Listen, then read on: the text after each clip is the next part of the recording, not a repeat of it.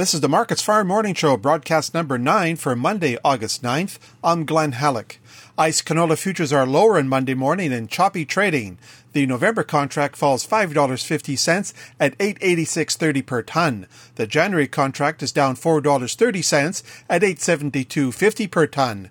There are increases in Chicago soybeans and soy meal, but there are declines in soy oil. There are losses as well in European rapeseed and Malaysian palm oil.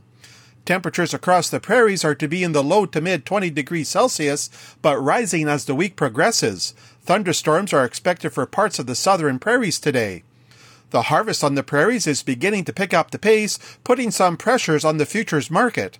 However, yields are widely expected to be far lower than previously anticipated.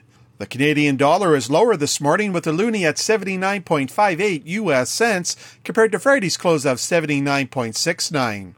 There will be positioning in the markets ahead of the August supply and demand estimates from the United States Department of Agriculture on Thursday.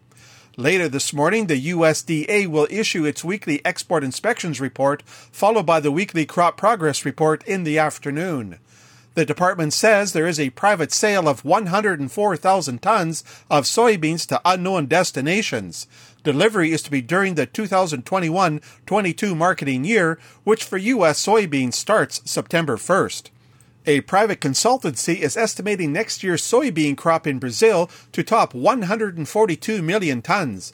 Meanwhile, more private estimates are, are pegging the current corn crop in Brazil at 90 million tons or lower.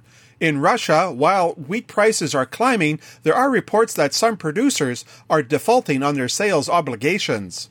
Rounding off prices at the Chicago Board of Trade, soybean futures are either side of steady on Monday.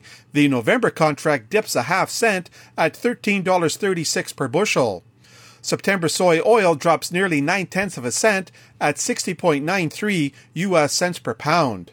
September soy meal rises $2.50 at 358.30 per short ton. Corn futures are lower on Monday. The December contract loses two and a half cents at 5.54 per bushel.